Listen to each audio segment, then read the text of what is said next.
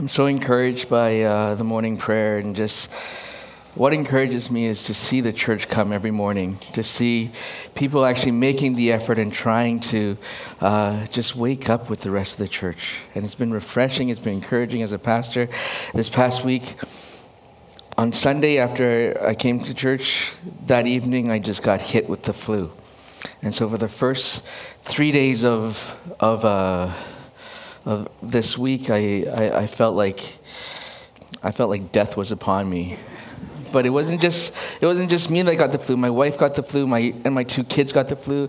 And if you ever had the flu with two kids that are still energy driven, it's just like I looked at Steph. I'm like, why do we have kids?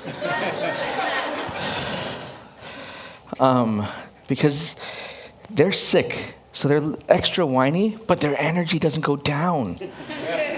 it's like, why? Why are you still running around? Stop. I want to sleep. And at one point, we thought it was COVID. We got tested. We're all negative, so praise God for that. Um, and it is the flu that's going around.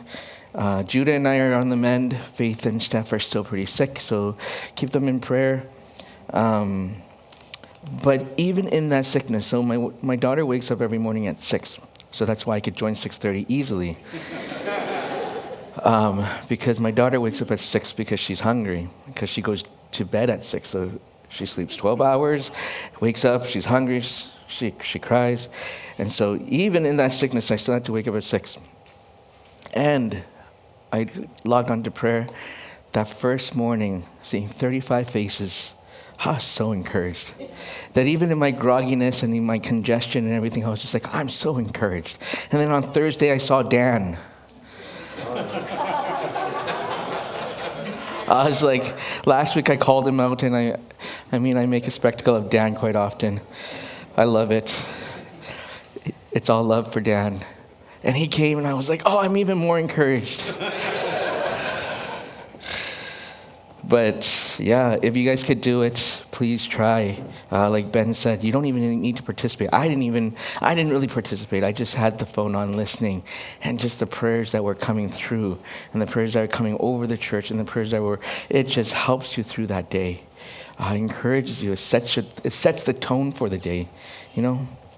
So if you can, please sign on, please join.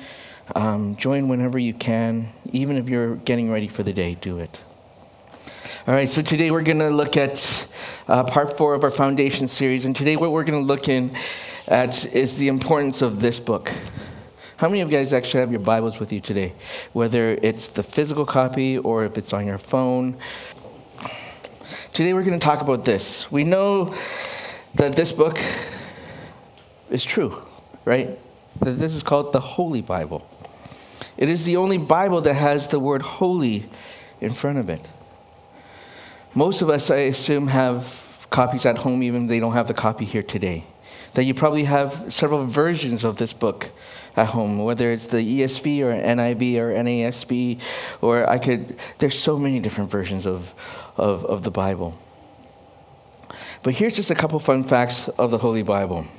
The Bible is the best selling book in the world, that every year over 100 million copies of the Bible is sold. Every year. The Bible has been translated to 690 different languages. The original text was written in three different languages of Hebrew and Aramaic in the Old Testament and Greek for the New Testament, with over 40 different authors of various backgrounds from farmers, fishermen, tent makers, doctors, scribes, musicians, and even kings. It's the location of where it's written is spread over three different continents, that there are 66 books within the Bible, and it was written over a period of over a thousand years. That's incredible, right? That we believe in a book that is written by over 40 authors over a thousand years, compiled together. Let me ask you guys a couple of questions. How many of us have actually read the entirety of the Bible, the whole book. How many of us have read or continue to read this book daily? How many of us try to memorize this whole book?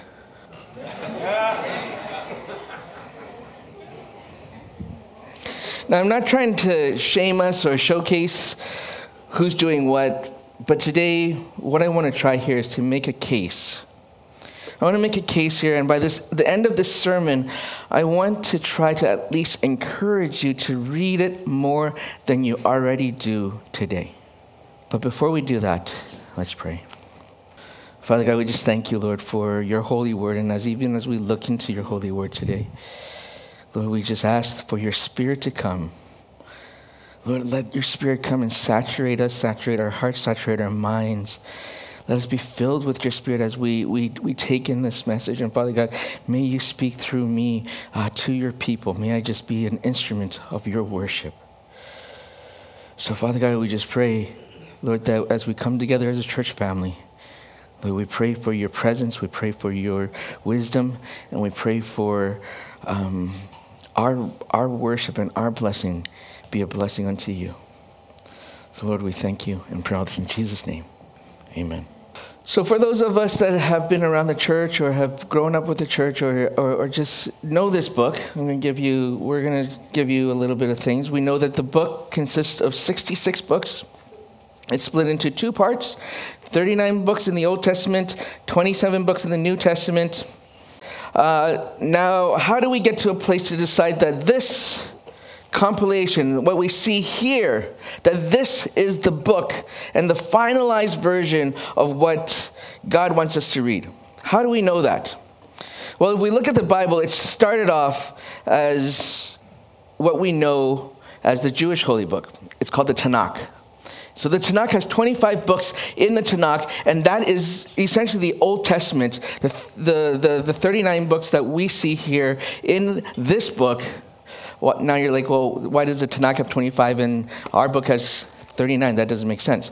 Well, in the Tanakh, the 12 minor prophets is one book, okay? And then Books like Samuel, Kings, and Chronicles are one book each. They're not First and Second Kings, First and Second Samuel, and First and Second Chronicles. The reason why that was all split is because when they wrote the, the early scripture was all written in scrolls, and so it would get too long. These stories would get too long, so they had to split it. So we have the first part of Samuel and the second part of Samuel. That's why we have First Samuel and Second Samuel. But in the Tanakh, it's actually one book. So what we have is the earliest versions of the book is called the Tanakh. This is the book that Jesus refers to when he talks about scripture. Okay? But even in Jesus' time, there was actually another book called the Septuagint. The Septuagint was the Greek translation of the Tanakh. Okay, so Tanakh was written primarily in Hebrew. There's a couple books that's in Aramaic, um, because if you look at the timeline of the culture, it was Hebrew first, but as time went by, Hebrew became more of a lost language. Aramaic came in. And so the book of Daniel and Ezra was written in Aramaic. That's during the Babylonian Empire. And then once the Romans came in and took over, it became Greek. Okay? And so, so this is due to the, the, the, different ruling empires that came in. So we have the what we call the Hellenistic Jews. That's during Jesus' time. The, everything was written in Greek after that. Okay, and so we what we see is that in the Septuagint there is actually seven extra books that we don't find in our Bible. These seven extra books we actually find in the Catholic Bible. And these seven books are known as the Apocrypha. And the Apocrypha didn't make it into the fi- final canon. This is what we call the canon. These are the canon books. And those seven books are called the Deuterocanonical books. Okay? Those books were, there's a, it's great for instruction, great for teaching, but it doesn't support the inspiration that the rest of these books have. And so what we see is we have the Septuagint, we have the Tanakh, which is the original 39 or 25 in Jewish standards. And then when Jesus' time came, and after Jesus' time in the New, New Testament was being written, when the first early church started, right? Paul was writing these letters to encourage the church. So, what we see in the New Testaments of the epistles, those are all Paul's writing to the early church, encouraging the church and teaching the church this is what we need to do. That's what the, the, the early church was devoted to. To the apostles' teaching is the epistles, all right? What we see as epistles. And the New Testament was formed.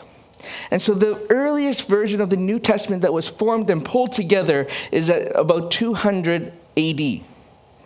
Okay? 280, it was formed. There was a, a brother by the name of St. Jerome. He kind of pulled all 66 books together. He's just like, this is going to be the Bible. And he takes out the seven that he calls the Apocrypha, adds it to the back of the Bible, and says, this part of it is great for instructions, but it's not part of the original. Okay? But now we, we see that, okay, we have different versions. Like we have the Catholic Bible, which has an Apocrypha integrated into it, into the Old Testament. So what's the difference? The difference is that when, as time went by, as Christianity became institutionalized, first by Constantine, and we actually have um, the Council of Nicene and the Council of Constantinople that kind of formed that original 66 books and the Apocrypha, saying that this is the original text. That started forming and splitting the church into different places. Now, how did we finally rest in this place? So the Bible was formed around late 300s AD early 400 was when St. Jerome decided, I'm going to pull everything together. But between 400 and 1500 AD, what happened? What happened is that the Bible wasn't very accessible to people. See, the Bible was very, it was hard for people to get a hold of because the Bible was actually written by monks. It was copied by monks by hand. They didn't have the printing press, they didn't have the technology to actually extend the Bible for all to read. And so the Bible, unless you were a king, unless you were part of the church, unless you were a monk, you really didn't have access to the Bible. Unless you were part of the elite society, you didn't have access to the Bible. And also, the Bible was only really available in a couple of languages. It was available in Latin, which we know as the Vulgate, and not a lot of people understood Latin right? We know that a lot of languages come out of the Latin language, but not a lot of people understood that. Only scholars really understood that. So, first, there was a language barrier, but second, it was the access to the Bible wasn't really available. But along came a man named Martin Luther, who we know started the Lutheran Church. He started this thing called the Reformation. And the Reformation is what he made available to the entirety of common people. He took the Bible, translated it from Latin to German, common German, not even like high German, common German, and said, This is for everybody to read. Even in Luther's Bible, he went back to that aspect of there's 66 books and seven books of the Apocrypha. Okay?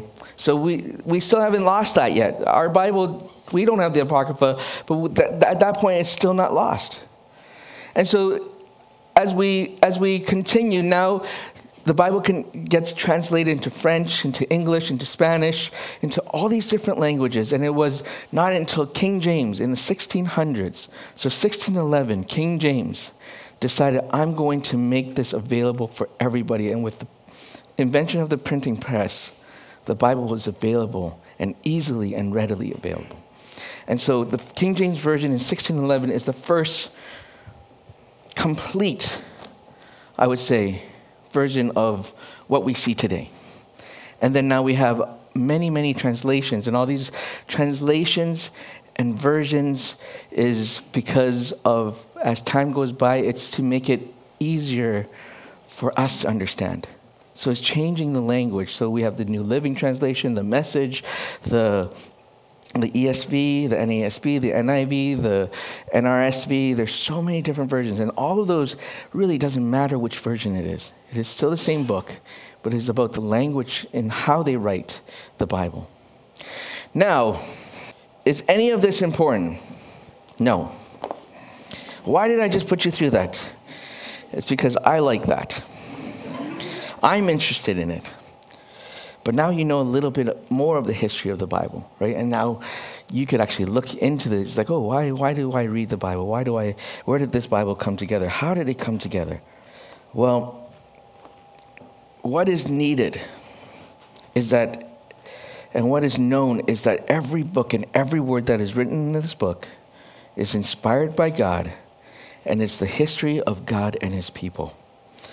This is a book that people spend a lifetime in studying, and still there are mysteries within it. It is a book that inspires so many theological books, and sometimes it's easier for us to understand reading some of these theological books than to read the Bible for ourselves. This book records the vision, the mission, and the purpose of the church, and it reveals to us that God is in all things. So go on, read this book for yourself. Why? Because the Bible tells us that we should read it. The Bible itself, it says you should read it. In 2 Timothy 3:16, all scripture is breathed out by God and profitable for teaching, for reproof, for correction, and for training in righteousness, that the man of God may be complete, equipped for every good work. To be a follower of Christ, we need to know our scripture. Jesus knew the scripture. He studied it day and night himself from when he was a little boy. And as Christ followers, as imitators of Christ, we too need to know the scriptures. But it's not just about knowing the word, it's not just about knowing it.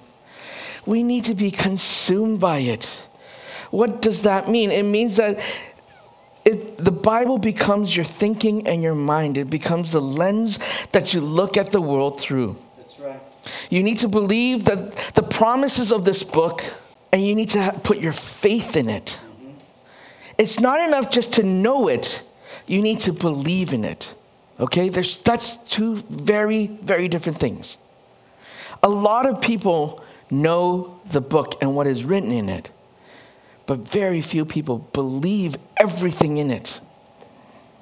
We need to have faith in the stories that the book talks about. We need to know that this book is about God and it points us to the man of Jesus. We need to believe that the Bible allows us to reach out to God to understand his powers and his miracles. We need to believe that we could actually reach God. Just like the woman that was bleeding for, 20, for 27 years, he reached out and touched Jesus' cloak. And when he touched Jesus, when she touched Jesus' cloak, she was healed. We need to have that same faith when we read the Bible. To know that that word is true, but to know that when we read the Bible, that we have the ability to reach out to God. That we can reach out to Him and understand and grasp His power, His, his, his, his mind, His heart, His miracles, His healing powers, as we prayed this morning. That we need to have a faith that when we read this book, that's what it's about.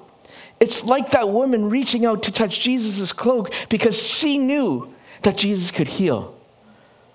That we need to have that same faith in the word that we read, because when we read that word, we receive that same faith. We receive that same power, we receive the same miracles. Faith in this book means that we believe genuinely that everything in this book is true. Everything. Oftentimes, we like to follow scholars or pastors or teachers or theologians that will teach us from the book. Sometimes it gives us faith, but sometimes it's just knowledge. You see, it's great that we actually have a library that is access- accessible to us that helps us understand this book better. But the reality is that there are a lot of people out there that will read this book and pull different things about it. There's a lot of people that are out there that will try to lie to you in life. And that includes theologians and Bible scholars and pastors and preachers. That in life, many people will try to teach you their version of what the Bible is talking about. But the only way that you'll be able to discern what is right is by knowing what's in this book for yourself. So, unless you're reading it over and over and over and over again, you won't be able to tell who is lying to you. You see, there are people out there that, would, that want to take this book and twist it in ways that justifies their lifestyle and the beliefs that they have. They will have taken a verse and take it so far out of context that you don't even see the character of, or the heart of God anymore, but they're saying it's written in the Bible. all you see is the heart of man, and what this leads us is a place where we begun where we begin to deconstruct our faith to a point where neither Jesus or God exist. And then it just becomes a belief system that has no grounds to stand on. No wonder why people after deconstruction leave the church. It's because the divinity and the sovereignty of God is no longer in the picture. And of course, that gives us no ground for the church to stand on. I was talking to some Bible scholar type friends who like to debate the Bible. And I like to debate the Bible, and I like to, to, to, to, to go deep. And I remember this one time um, they were talking about Noah and Noah's flood. I'm one of those people that take the Bible very literally. I don't, I don't try to, to, to pull out metaphors or like this is, this is, this is, um, this is not a literal aspect. But we were talking about the Noah's flood and how they said the flood that's spoken in Noah is not a worldwide flood, but a regional flood, and that we have taken it out of context. So I was like, okay, yeah, maybe. But when I read the Bible, when I read the story for myself, it says that God is going to destroy all the earth and all the flesh and all living things are going to die. So that doesn't really sound like a regional flood to me. And it also talks about how the ark rose above the earth and was in the heavens, and that the water covered all the high mountains up to 15 cubic feet deep.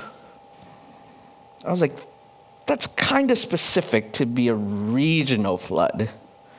And it says that everything on, the, in, on earth died besides the people and the life that was on the ark. So I was just like, so I really don't think that it was a regional thing, but a literal worldwide thing. You see, we can argue the premise of the Bible, but if you don't know the specific details, it's like taking that same story of Noah's Ark and going to your kids' room and painting a beautiful picture of a boat with animals sitting in it and forgetting all the death that was written because of the flood waters. We like to paint these beautiful kids' pictures, and maybe I'm going too far with this.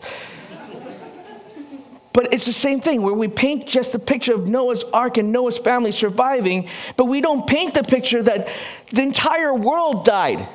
That the picture probably has bodies floating on the water and animals on the water and death underneath the water. But that's what I'm saying is that when we only want to look at the picture or the perspective that we want to see, we miss out on the entirety of what that picture really is. Is that too far? Should we be painting death bodies with Noah's Ark for our kids' rooms? Probably not. But that's what I'm saying. That's just an example of how we take it to the lens and perspective of what we want to see it. If you only try to understand the Bible through your own lens, you will never get to see how the Bible can become your lens in life. You won't be able to discern what are the lies and what isn't. As a pastor, I get to study the word so that I could teach and give exhortation to the church. But I also need to saturate my life with the word because I still need to navigate the same things in life as you do. I am a human that reads the Bible for myself. I pray to a God that listens to me, and the power of the Holy Spirit speaks to me through His Word. And this is what I am as a Christian and follower of Christ. There are a lot of people out there that are going to try to persuade you according to their theology, according to what they know and what their chosen lifestyle is. But the only defense that you have is for you to know this same word in reading this word to determine whether what they're saying is true or not.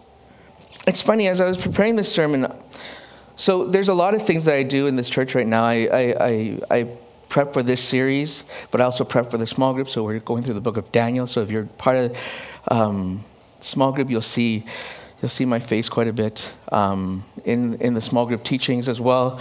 But on top of that, I also do my own study. And in my own study, I'm studying, I'm going through First Kings right now.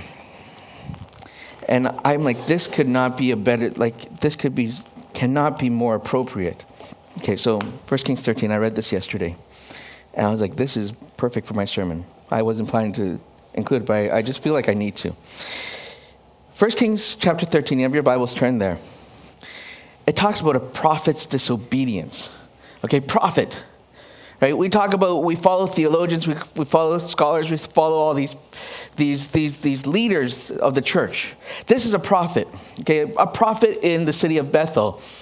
What is happening is that there's a, this prophet in the city of Bethel in this story, and there's this this other prophet from Judah that comes to speak to, to the king.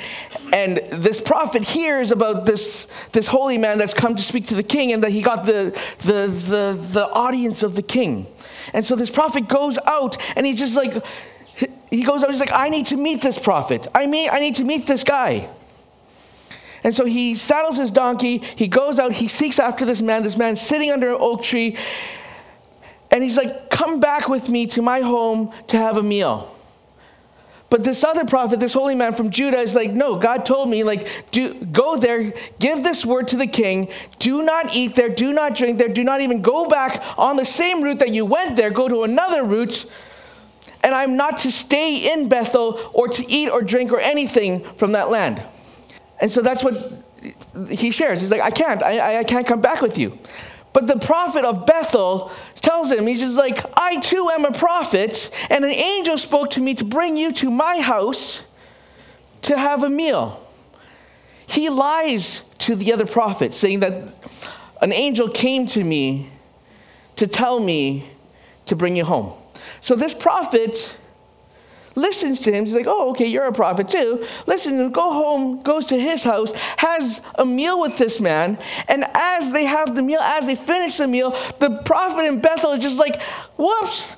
Actually, you're not supposed to eat here. You're not supposed to drink here. God said that you have disobeyed him. This is the worst part of it. He saddles his donkey, he goes home.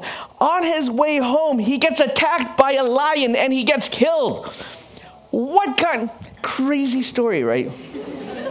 What? The Bible is full of crazy stories. But this is an example of how we could be dissuaded, how we could be lied to by even scholars and even theologians and even pastors and preachers. That unless we know who God is for us, unless we know the scriptures for ourselves, that we could be we could we could be led astray, that we could actually not know the truth for ourselves. And we'll start believing certain things as truth when it is not truth. Just because that pastor said it. How do you know that what I'm saying to you is true? How do you know that I didn't just make up that story of a lion attacking a prophet? How do you know that? You read it so that you understand that, yes, this is a, a story in this book. That's how you know. That's why we need to know these things. That's why we need to read these stories. That's why these things are important to us. We need to know the word enough to discern what is a lie and what isn't. You can follow theologians and pastors because they are validated by what you read in the Bible. See what they know, but look at their lives. Do they walk like Jesus? But you don't know what Jesus looks like unless you read the Bible. I said you can't know the book, but you have to believe in it. But the reverse is also true. You can't just believe it without knowing it either. In knowing the word, you can do all things you can conquer your sins and, and conquer your temptations. You can live out the gospel. You can chase after God's heart for the poor and the oppressed. And it gives you that desire to chase after God's heart. How do we keep our lives pure? Psalms 119. It says, How does a young man or young woman keep his ways pure? By living according to his word. In Luke 10, we have a story of Mary and Martha, a very famous story. Mary and Martha, Jesus at the presence. Mary is at Jesus' feet, and Martha is running around doing things. And when Martha goes and complains to Jesus, Jesus says, Mary has chosen what? The good portion. Our church is filled with Marthas. We're so busy trying to do things that we forget that we also need to sit at Jesus' feet We're so busy trying to, to, to, to do the work of Jesus. But if you don't sit at Jesus' feet, what work are you actually doing? Jesus said, One thing is necessary. Psalms 27. One thing I have asked of the Lord, this is David writing, that I may seek after, that I will seek after, that I may dwell in the house of the Lord all the days of my life, to gaze upon the beauty of the Lord and to inquire in his temple. One thing that I ask for, one thing that I seek is that I dwell in the house of the Lord. We talk about the aspect of of, of God and the Holy Spirit habitating with us, not just setting our lives up for visitation where God could be a part of our just our devotions and our church and our, our cell group life, but be a part of every aspect of our life. This is what it's about. That I ask that I may dwell in the house of the Lord all the days of my life. Psalms 1 talks about how I delight in the law of the Lord. On his law, he meditates day and night. He is like a what? A tree planted planted by streams of water that yields its fruit in its season. The church needs to get deep in its roots. We need to get planted. Okay? By streams of living water. That's the word of God. Streams of living water. That's what's going to give you your strength. That's what's going to allow your roots to extend. That's how you're going to be strong and firm in the word. That we need to be planted.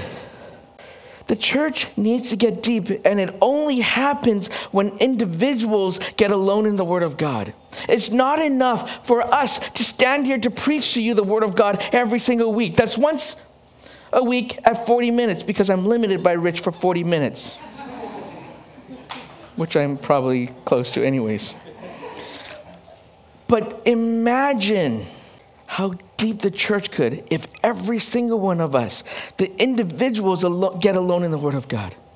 How powerful this church will be if it reads the Word of God together. His thoughts are higher than our thoughts. What does God think? His thoughts, God's thoughts are superior to our thoughts. Yes. They're bigger than what we know. Anything that you need to know, ask God. Steph showed me this video last night as she was trying to fall asleep this is the problem of my wife. She, her, her, her brain doesn't know how to stop.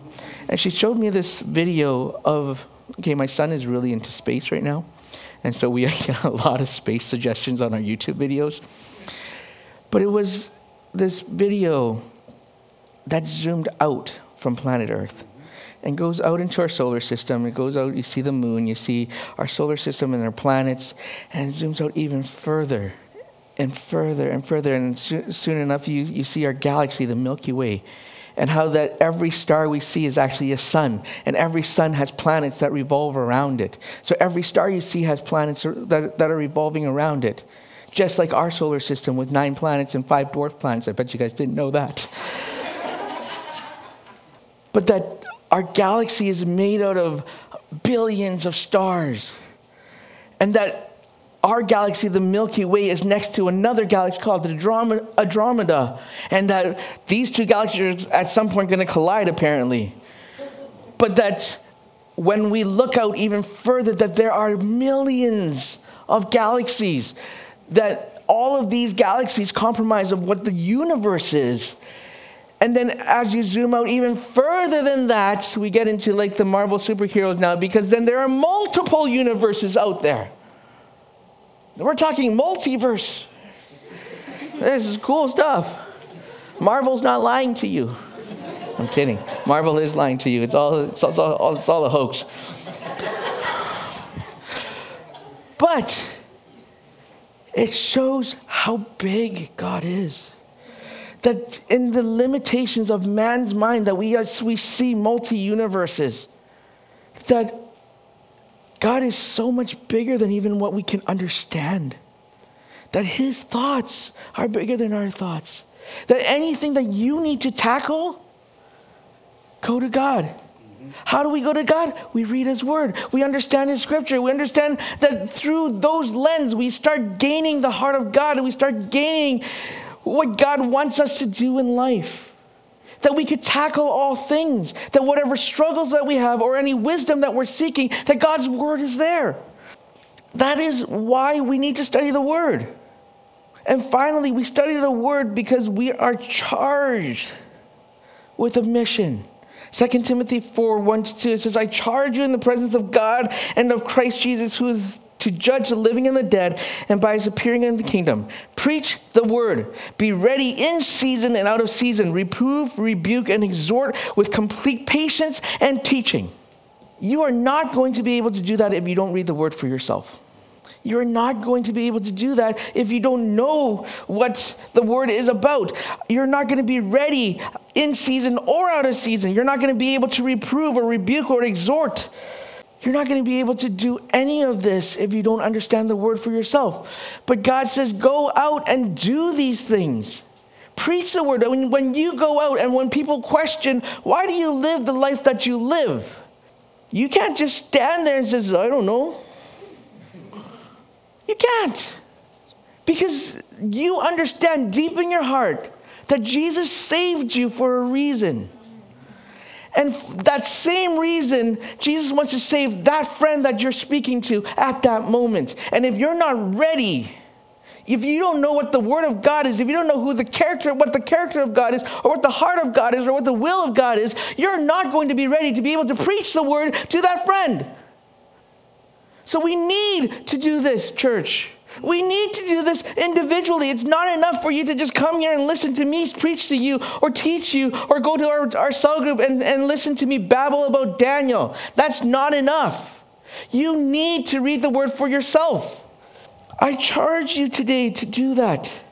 Are you in a place where you have the confidence in the Bible to do what the Bible tells you, to be bold in your faith? Are we able, are we desperate enough? Do we love God enough to reach out for his power? To reach out just like the woman that was bleeding, to touch the cloak of Jesus. Are we willing to do that? I am a human that reads the Bible for myself. And I pray to a God that listens to me. And I have the Holy Spirit that speaks through His Word. That's who I am, and that's who you are. Let's pray. Father God, we thank you, Lord. Lord, you are a good God that is patient with us, and you extend your grace and your mercy to us. Father God, I just pray that as we come to a place of understanding who you are, that Lord, that you encourage us to read your word. That you encourage us to study your word, not because not just, just because for our own knowledge, but so that we get to grow in our intimacy with you. So, Father God, we just pray that as we grow in our faith, that your word becomes the lens that we look and see the world through. Lord, that this becomes a part of who I am, and that we are adopted into your kingdom because of all of these things. So, Father God, we thank you. We give thanks for who you are and what you've given us. And pray all this in Jesus' name. Amen. Amen. Are you guys stirred this morning? Is your appetite stirred to read more of the Word of God, to take it in even more? You know, in Acts chapter 6, verse 4, the apostles identified for us the twin pillars of the foundation of the church. It says they gave themselves to prayer and the ministry of the Word. That's what we launched last week as an expansion of our prayer ministry in the church, but of equal importance is the ministry of the Word of God. Jesus said, You shall know the truth, and the truth shall set you free. The Bible that we preach at Five Stones, there is no more important time for us to dive into the Word of God and to make it our ultimate priority every single day. There's a battle that's going on out there in culture, and it's the battle of the mind. There are so many things that are being messaged to you. And if you're not in the Word of God daily to renew and to be transformed in your thinking, then you will not come into that freedom. You will not come into that truth that Jesus has for you. So, God, we just look to you right now. And we thank you that you have given us the written word, which is the living word. And it speaks to us every single day. Lord, every single one of us, as we open the word, the heavens open over us. And I pray, God, a spirit of wisdom and revelation would come upon us, that this week our appetite would continue to grow. That this week, as we open the word, that you would be pouring forth your thoughts to us. God, we delight in it. Strengthen us. Cause us to be that tree that's planted by streams of water. We bless you and thank you this morning in Jesus' name. Amen. Amen. Have a great week, everyone. We'll see you next Sunday.